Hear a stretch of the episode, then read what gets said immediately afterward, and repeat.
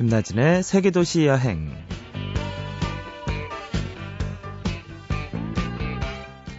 안녕하세요. 김나진입니다. 어, 오늘이 11월의 마지막 일요일이라 그런 걸까요? 음, 늦어도 11월에는 이라는 책 제목이 떠올랐습니다. 첫눈에 반한 사랑. 모든 걸, 심지어 죽음하고도 맞바꾼 사랑 이야기였다는 게 어렴풋이 기억이 나는데요. 늦어도 11월에는 어, 사랑을 하고, 혹은 이사를 가고, 혹은 승진을 하고, 이렇게 각자 소망하는 바가 있겠죠. 특히나 늦어도 11월에는 여행 갈 수 있기를 고대하면서 잠시 후에 오늘의 여행가 모셔볼게요.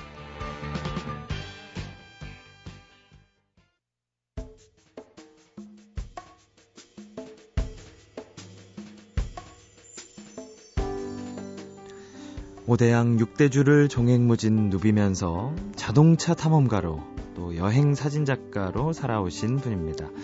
어, 이번에 사람이 그리움을 부른다라는 책을 내셨어요. 함길수 씨가 오늘 함께 해주십니다. 안녕하세요. 네, 안녕하세요. 네. 어, 사진작가도 하시고 또 자동차 탐험가라는 게 좀 색달라요. 예. 어떻게 하면 자동차 탐험가가 되는 건가 이런 생각도 들고요.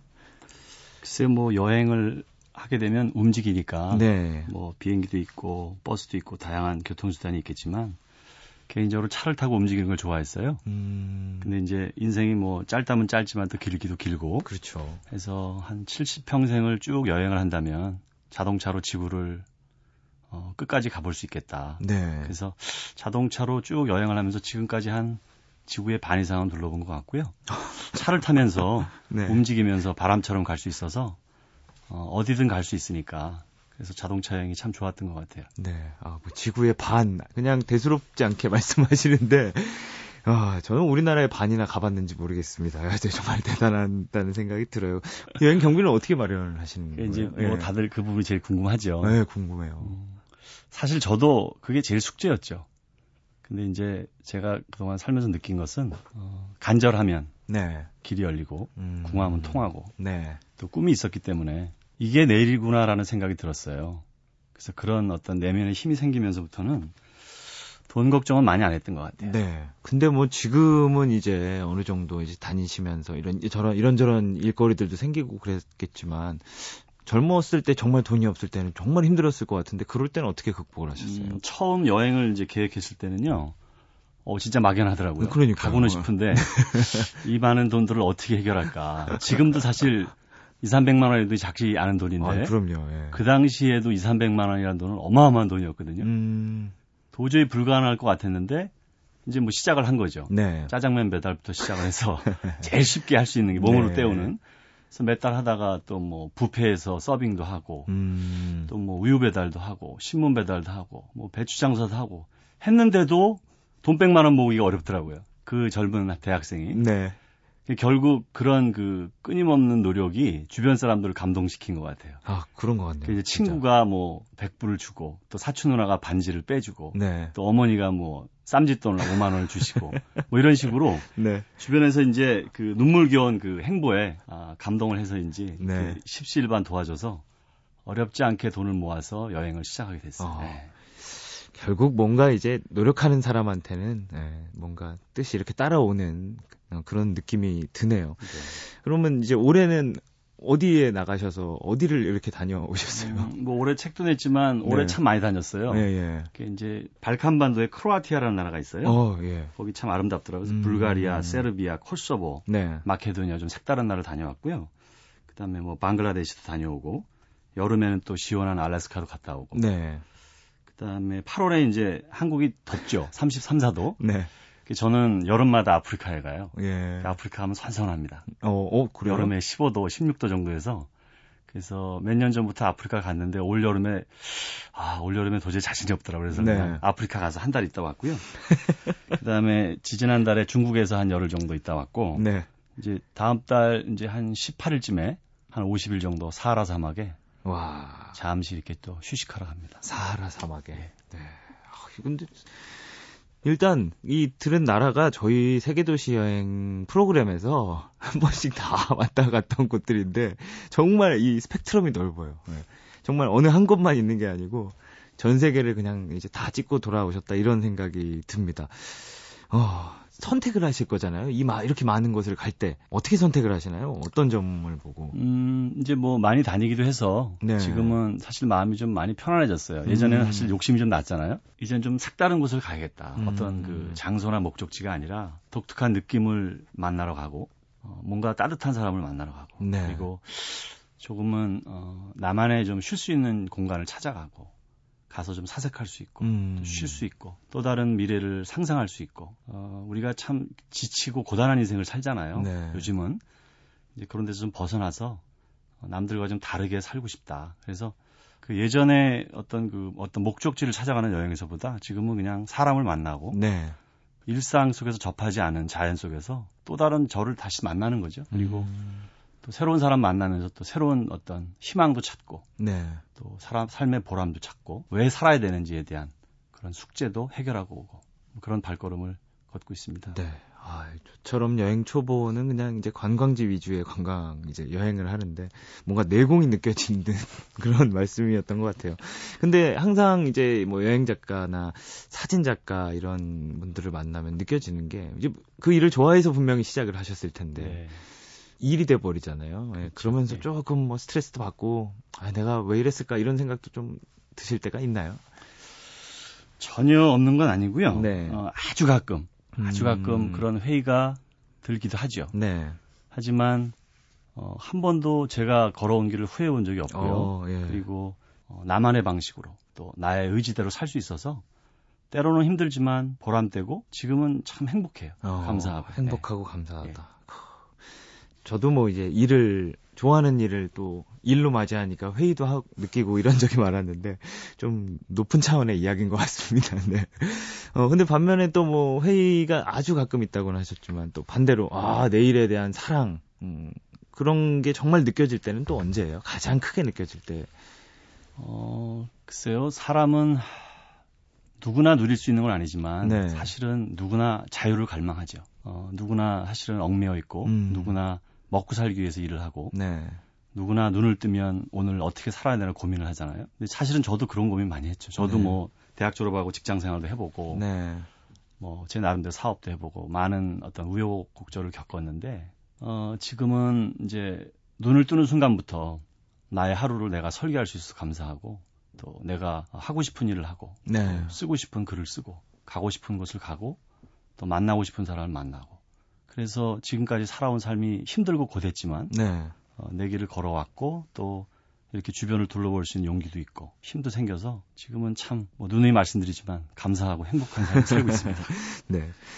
어, 잠시 어, 한숨 돌리고 가죠. 어, 저희 여행자의 추천곡 듣는 시간이 항상 있는데요. 어, 아주 좋은 음악 한 곡만 좀 음. 추천을 해주십시오. 예. 지난 그 작년 12월 이맘때예요. 네. 모로코에 갔다가 그 바닷가 근처에 있는 마을이었어요. 에사우에라는 마을을 지나는데 기타 음악이 저를 멈추게 했어요. 네. 그냥 그 거기 정지해서 한 5분 동안 그 음악을 듣는 동안 나 여기서 죽어도 좋겠다. 이런 생각이 들 정도로 네. 이 음악에 매료됐었는데 그 말리 거장 알리 파르카 투레의 아가반이라는 노래를 듣겠습니다. 네.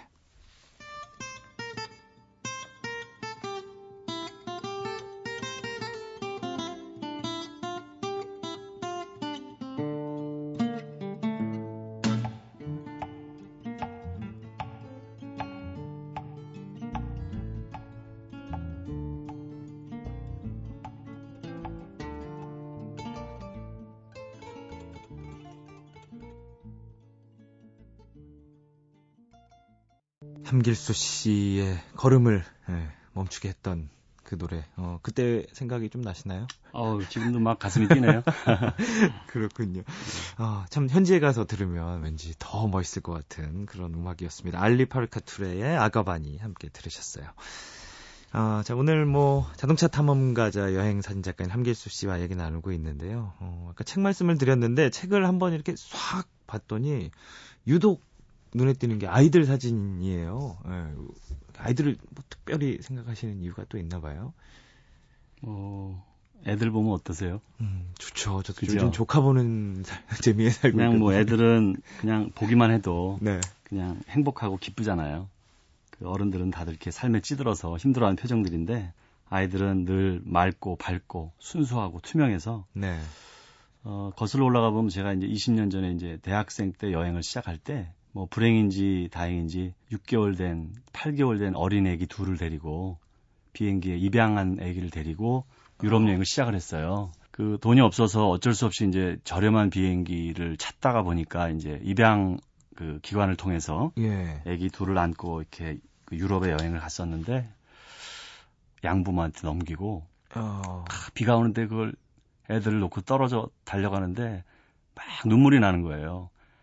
참, 내가 내 삶을 살자고 이 애기들을 이 먼 곳까지 데리고 와서 네. 떨고 가는구나 싶으니까 그렇게 내 삶의 여행이 시작이 됐는데 그 이후로 이제 뭐 남미, 아프리카, 아시아 할 것 없이 이렇게 많은 여행을 다니면서 이제 자연의 감동도 하지만 네. 이제 만나면 애들 만나면 그냥 좋잖아요, 그냥. 그쵸. 그래서 네. 어 애들도 저를 좋아하고 또 뭐 카메라를 좋아하니까 사진 찍은 거 보여주기도 하고 음. 또 인화해서 나눠주기도 하고. 네. 그러면서 애들과 교감하는 것이 참 행복했던 것 같아요. 네, 뭔가 아이들을 통해서 또 새로운 여행의 동력을 얻으시는 것 같기도 하고 참 그런 생각이 드네요. 어, 근데 그, 어, 이제 입양을 해야 되는 아이들을 데리고 그 짧은 순간에지만 정말 정이 들잖아요. 그럼요. 그렇죠? 비행기 열몇 시간 타고 가면서 그 짧은 순간에도 아, 애기들 뭐 아, 뭐 참 큰일도 보고 네네. 또 울고 젖도 먹여줘야 되고 그렇게 힘든 시간을 같이 보내면서 정이 들었는데 떨어놓고 나면서 참 많이 울었어요. 아, 그때. 그럴 것 예, 예. 같아요, 예. 진짜. 아, 뭔가 참 아이들에 대해서도 굉장한 이제 어떤 생각을 가지고 계신 것 같은데요. 저희 청취자 여러분께 한길수 씨가 생각할 때 가장 개인적으로 평생 꼭 가봐야 될 아름다운 여행지가 이곳이다라고 좀 소개를 해주실 곳이 있다면 좀 말씀을 해주시죠. 예. 사실 이 지구상에 있는 모든 곳은 제가 느끼기에는 다 아름다웠던 것 같아요. 저는 개인적으로 작년에 12월에 한 보름 동안 이제 사하라 사막에 있었는데 음. 어, 거친 땅을 지나다가 그 사막의 모래더미를 이렇게 마지막으로 딱 마주했을 때는 네. 아 내가 꿈꾸던 곳이 여기였구나. 음. 근데 사실 그 바라보는 것만으로는 제가 느낄 수가 없죠. 네. 이제 거기서 하룻밤을 묵고 또 낙타들과 함께 시간을 보내고 또 달빛과 또 모래의 또그 잔잔한 흘러내리는 소리와 음. 또 맨발로 걷는 그 느낌과 이렇게 도시 속에서 사실 자신을 돌아보기 쉽지 않잖아요. 그렇죠. 근데 이제 그런 아주 멀고 어, 우리가 흔히 만날 수 없는 그런 아주 깊은 곳에 가면 어, 나와 이렇게 마주할 수 있는 그런 아주 고요한 시간이 오는 것 같아요. 네. 그래서 그런 매력 때문에 그리고 이제 달빛을 바라보면서 또 이른 새벽에 여명이 퍼져나갈 때 나의 그 내면과 다시 한번 마주할 수 있는 그런 순간들이 참 매력적이었던 것 같아요. 음, 항상 음, 꿈꿔왔 고 영화 속에서만 봤던 그런 장면을 이렇게 말씀을 해주신 것 같아요. 참. 어, 그러면 저희 세계도시 여행 청취자 여러분께 자기만의 어떤 일정과 루트 이런 게 있다면 좀 네. 소개를 해주시죠. 그 모로코의 그 에르그 쉐비 사막은요. 네. 어, 카사블랑카에서도 그 한 10시간 정도 가야 되는 곳인데요. 그 메르주가라는 도시의 당도에서 또 에르그 쉐비까지 좀 차로 이동을 해야 돼요. 그래서 어, 마라케시에서부터도 한 5시간 내지 한 6, 7시간을 달려야 되는 곳인데 네. 굉장히 멀죠. 험하고. 음. 어, 근데 이제 사막에 당도하면 어, 낙타들을 만날 수 있고요. 오. 어. 또 사막에 이제 또 뭐 호텔 같은 그런 숙소가 있어요. 사막에. 예, 사막에. 예. 그래서 그런 그 독특한 호텔도 참 매력 있습니다. 네. 그러니까 이제 우리가 일상적으로 만날 수 있는 호텔이 아니라 진흙으로 만든 호텔인데도 굉장히 운치가 있고 오. 거기 이제 2층에 올라가면 사막을 이렇게 한눈에 내려다볼 수 있는 곳이 있어서 와 멋있겠네요. 어, 숙소도 낭만적이고 네. 또뭐 수영장도 있기도 하고요. 그러니까 사막 속에 수영장, 그런 게 예, 있을 거라고 상상을 하지만 네. 어, 그런 사막에 그런 숙소들이 여러 개 있는데 거기서 이렇게 며칠 묵으면서 네. 또는 이제 깊은 사막 속으로 들어갈 수도 있고요. 그래서 낙타와 함께 이제 여럿이 갈 수도 있고요. 또는 뭐 개인이 혼자 낙타를 타고 사막 속에 들어갔다가 뭐 자기만의 텐트 속에서 음. 하루 이틀 보내기도 하고 네. 또는 이제 그룹으로 같이 이렇게 시간을 보내는 경우도 있는데 밤에 도착하면 음, 자기 숙소를 먼저 챙겨요. 네. 그래서 텐트를 치거나 거기 원래 기존에 있던 숙소에서 자기가 편한 대로 잠을 자는데 새벽엔 무지하게 춥습니다. 어, 일교차가 크니까. 예, 뭐 여름에 영상 34도, 뭐 35도 올라가도 네. 밤이 되면 영하까지 떨어질 정도로 많이 차죠. 네. 그래서 그런 것도 좀 스스로 잘 컨트롤 해야 될 것 같고요. 그리고 아침에 떠오르는 태양을 바라보면서 이제 또 사막과 함께 네. 사막 깊숙한 곳으로 또 걸어 들어가는 그런 매력들이 있어서 아무것도 없는 곳에서 예. 자기 자신과 만날 수 있는 것 그 매력 때문에 사하라 사막을 권해드리고 싶은 마음이 드네요. 네. 몇 시간 동안 이렇게 자동차 타고 사막을 들어가는 것도 참 멋있을 것 같고 그렇죠. 나오는 것도 참 예, 그 과정도 참 지루하고 오랜데 네. 결국 이제 그 목적지에 당도하고 네. 또 사막도 깊숙한 곳이 다시 들어가고 음... 또 이제 떠나오면서 여러 가지 그 과정들이 지금도 참 눈에 선해요. 네. 그리고 또 다시 갈 거 생각하니까 설레기도 하고 네. 조금 다른 사막으로 들어가지만 사막의 어떤 독특한 매력 속으로 한번 빠져보는 것도 좋을 것 같습니다. 네. 어, 또 다녀오셔서 다시 한번 얘기 들려주셨으면 좋겠고요. 어, 오늘 이렇게 해서 어, 함길수 씨와 함께 사하라 사막 어, 예, 얘기를 한번 해봤습니다. 어, 끝으로 쓰신 책에서 몇 구절 낭독을 좀 부탁을 드릴게요. 네. 네 낭독 들으면서 오늘 함길수 씨와는 인사드리겠습니다. 고맙습니다, 오늘. 네, 감사합니다.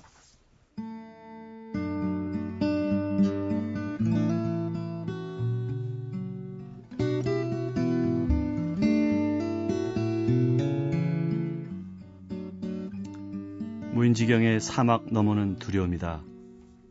아무것도 보이지 않고 아무것도 알 수 없다. 그러나 그 너머의 그곳을 위해 우리는 지금 이곳에 잠시 머무르고 있는 것이다. 전진하지 않으면 퇴보하고 출발하지 않으면 죽은 것이다.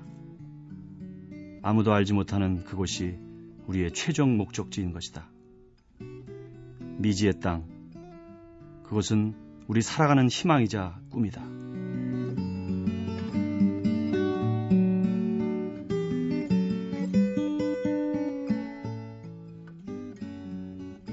자, 출발이다. 짐을 꾸려 전진해야 한다. 머물러 있으면 죽음을 선택하는 것이다. 지금 이 자리는 이미 우리에게 익숙한 일상이기 때문이다. 일상 넘어 희망으로, 오늘 넘어 내일로, 진부한 나를 넘어 살아 꿈틀거리는 나에게로 가야 한다.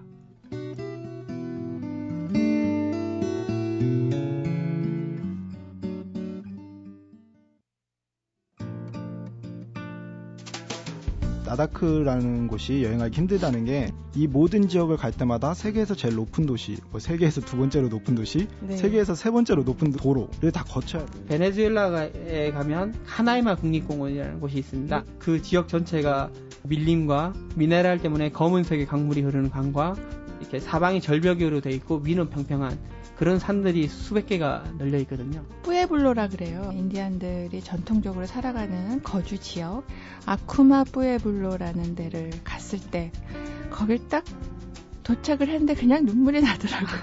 그 황량한 사막 한가운데 대추야자를 가득 실은 수레를 타고 가는 할아버지를 보면 오 이게 메마른 사막일까? 그 사막 속에는 대추야자 숲이 가득 펼쳐져 있고요. 그 가운데 조그마한 오아시스가 있고 그걸 이렇게 바라볼 때 생각지도 않았던 그러니까 내가 상상했던 모습들을 깨우쳐주는 다른 풍광들을 만났을 어. 때 특히 튀니지가 그런 장면들을 많이 줬었던 것 같아요. 낯선 풍경과 만나는 시간 김나진의 세계 도시 여행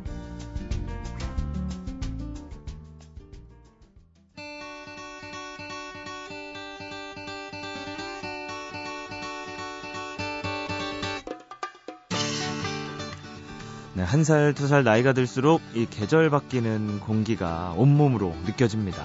특히나 겨울로 넘어가는 요즘 어디로 가면 좋을까요? 오늘도 여행작가 이하람 씨 나와주셨어요. 안녕하세요. 안녕하세요. 아, 이제는 어, 복장에서도 느껴지는데 초겨울 느낌이 많이 나고 있어요. 그러니까 네. 이럴 줄 알았어요. 이렇게 가을이 금방 갈 줄 알았어요. 네. 너무 추워졌어요, 갑자기. 그러니까요. 그러니까 음, 궁금해요. 여행 좋아하시는 분들 이렇게 추워지면 음, 어떤 여행 하는지. 아, 그런데 저는 또 추위에 약해가지고. 네. 좀 집에 있는 편이에요. 아, 자주 돌아다니지는 않은데. 겨울잠을. 예. 네. 또 이렇게 추워지는 날씨가 겨울 철새들이 볼 때는 굉장히 따뜻한 날씨라는 거 아시죠? 오, 철새요. 예. 예 그렇, 그렇죠. 뭐, 시베리아 날씨나 이런 데 비하면 우리나라 겨울은 좀 따뜻할 것 같기도 그렇죠. 하고. 우리나라 네. 이제 분들은 춥다고 이제 점점 이제 두꺼운 옷들을 꺼내 입으시는데 네. 겨울 철, 새들은 또 우리나라가 제일 따뜻하다고 해가지고 음... 찾아오는데 그래서 오늘은요 우리나라에 찾아오는 겨울 철새 떼들을 만날 수 있는 명소들을 제가 골라봤어요. 네. 딱 요맘때 그러니까 11월 말에서 12월 초 정도에 가시면은 가장 화려한 음. 철새 군락지들을 골라왔습니다. 어, 어딘가요? 예. 철새 하면은 떠오르는 곳이 저는 군산이거든요. 어, 군산 항구 도시로 알려진 그쵸. 데죠. 예. 군산이 거칠고 높은 산들이 없고요. 음. 바다랑 만으로 둘러싸인 항구 도시인데요. 네. 군산에서 철새 때 보시려면은 여기 금강만으로 가시면 금강만. 됩니다. 많이 들어보셨죠? 네. 이 금강만이 금강을 하구로 하구 뚜구로 이렇게 막아놨는데요. 여기 네. 가시면은 거의 뭐 마흔 종이 넘는 철새 들이 보금자리를 이미 틀어놓고 있어요. 네. 다들 아시는 뭐 청둥오리, 고니, 또 두루미, 기러기, 괭이갈매기 음. 이런 것들 또, 또 아셔야지 구분을 하실 네, 텐데. 잘 몰라요. 네. 또 장관은요 철새 군무예요. 네. 철새 떼들이 하늘로 한꺼번에 날아다니잖아요. 어어. 그러면 이렇게 물결 치듯이 이렇게 움직이기도 하고 네, 이런 걸 네. 철새 군무라고 하는데 이 철새 군무를 언제 보셔야 되냐 해가 네. 질 무렵 아. 낙조와 함께 철새 군무를 보시면 굉장히 장관이죠. 네 어디 그 TV 프로그램에서 본 적이 있는 것 네, 같은데 다큐멘터리 많이 어, 나오죠. 정말 멋있더라고요. 근데 막상 이제 저희가 가면 이렇게 따로 철새를 이것에서 봐야 된다 이런 뭐 포인트 구역 같은 아, 거 그런 데도 있어요. 그 아시다시피 철새들이 굉장히 예민해요. 네. 철새를 가까이서 보실 수는 없어요. 음. 조금만 다가도 놀라가지고 모두 날아가 버리기 때문에 거의 뭐 최소한 30m 정도는 거리를 유지하셔야지 관찰을 네. 하실 수가 있고요. 이곳 금강 하북도 인, 인근에 전망대가 있는데요. 음, 30m가 채 안 된다고 해요. 그 음. 그 우리나라 철새 도래지 이 탐조대 중에서는 가장 가깝게 철새를 관찰할 수 있는 곳이 라고 하는데 네. 한 11월 말 정도면은 철새 축제가 열려요. 네. 딱 어, 월요일부터 이제 시작이 될 것 같은데 오. 축제 기간에 맞춰서 또 다양한 체험해 보시는 것도 좋을 거예요. 어, 괜찮네요. 이게 딱 맞춰서 가면 멋있을 것 같아요. 그리고 또 뭐 항구 도시니까 갈 곳도 많을 그렇죠. 거고요. 예. 철새 보시고 뭐 저녁 때 군산항 가셔서 회 한 접시 어허, 하셔도 좋고요. 네. 군산의 월명동 월명동이라는 네. 곳이 있어요. 여기가 일본식 가옥이 남아 있는 곳인데요. 1930년대 우리나라 이 30년대 분위기를 보실 수 있는 월명동도 한번 가 보셔서 좀 산책하시는 것도 좋을 거예요. 네. 어 그러면 철새 도래지 다른 것도 좀 소개를 해 주세요. 네 이번에는 충남 서해안에 있는 천수만입니다. 네. 천수만은 얕을천의 물 숫자예요. 그 얕은 물. 이름만 들어도 철새들이 좋아할 수밖에 없는 음, 음, 곳인데 어, 천수만이 95년도에 농경지로 조성이 되면서 철새들이 좋아하는 곡식 나달들이 이제 가을 추수가 끝나면은 네. 굉장히 넓은 평야에 떨어져 있어서 음. 먹을 것도 풍부하고 또 습지도 조성돼 있고 그래서 철새들이 머물기에 안성 맞춤인 곳이죠. 네. 여기는 또 사진 작가들이 이 철새를 찍으러 많이 오신다고 해요. 어, 참 그런 거 보면 사진 작가들 대단한 것 같기도 하고 참 멋있는 사진 보면서 바쁘실 거예요. 계절 바뀔 때마다. 네. 음, 또, 또, 있나요? 다른 예, 거? 마지막으로 소개해 드릴 곳 곳이요. 철새 도래주 중에서도 최북단이에요. 네. 군대 이제 갔다 오신 분들은 아직 어, 북단 철원, 어. 철원의 천통리 철새 도래지인데요. 네. 여기가 철원 평야 한 가운데 위치해 있어요. 음. 시베리아에서 날아오는 철새들이 일본으로 가기 전에 들르는 곳이 바로 철원에 있는 철새 도래지인데 네. 여기는 또 두루미 떼가 굉장히 많다고 어, 하더라고요. 그래요. 아, 제가 철원에서 군생활 했었는데 아. 어, 기억이 없네요. 네. 가기 싫으시겠네요. 그러니까요. 아 근데 뭐 근데 제 기억으로는 거기 민통선 막 있고 이래서 네. 좀 접근하기 어려웠던 것 그래서 같아요. 그래서 이제 네. 철원 쪽에서는 관광이 잘 안 된다 이런 네, 네, 네. 소리들도 많은데 사실은 철원 평야가 관광지기 때문에 모두 다 개방이 돼 있고요. 음, 평야는요. 네. 그래도 이제 개인 행동 같은 건 좀 삼가셔야겠고요. 네, 얼마 전에 경원선이 개통이 돼서요. 서울에서 어, 2시간 한반 정도면은 철원까지 가실 수가 있다고 해요. 어, 금방 가네요, 네. 생각보다. 어, 그런데 뭔가 좀 알고 가면 좋으니까, 어, 조류도감이라든가 이런 책이나 혹시 또 자세히 보면 좋으니까 망원경 이런 것도 좀 챙겨야 되겠네요. 그렇죠. 네. 이셋 보실 분들은 최소한 어떤 새인지는 알고 가셔야지 철새를 보시는 즐거움이 크거든요. 네. 조류 도감을 들고 가시면 가장 좋고요. 음. 망원경도 함께 지참을 하시면 가까이서 보실 수 있으니까 네. 좀 다가가려고 해서 철새 때가 날아가고 이런 걸 좀 방지할 수 있고요. 그쵸. 많이 준비하실수록 더 즐거운 철새 여행이 되실 거예요. 네. 가장 중요한 거는 소음, 음. 소음 내는 것을 피하셔야 되고요. 가장 좋은 시간이 2시부터 해질녘까지요. 네. 낮부터 보시다가 해질녘 이 낙조와 함께 철새 때 장관 구경하시면 좋고요. 네. 그리고 돌 같은 거 아, 던지지 아, 마세요. 안 돼요, 안 돼요. 안 네, 철새 때 네. 날아다니는 거 보신다고 던지시는데 체, 절대 금지되어야 할 행동입니다. 네. 잘 이제 철새들 보시면서 조용히 이렇게 보고 오시면 네. 될것 같아요. 감상하면서. 자, 오늘도 여행 작가 이하람 씨 나와주셔서 고맙습니다. 고맙습니다. 네, 이파리를 다 떨군 나무를 보고 있자니 수도승이 연상이 됐어요. 돌을 닦는다는 게 저런 게 아닐까 싶었습니다. 이제 나무는 긴 겨울 여행에 들어가겠죠? 네, 지금까지 저는 세계도시 여행 김나진이었습니다.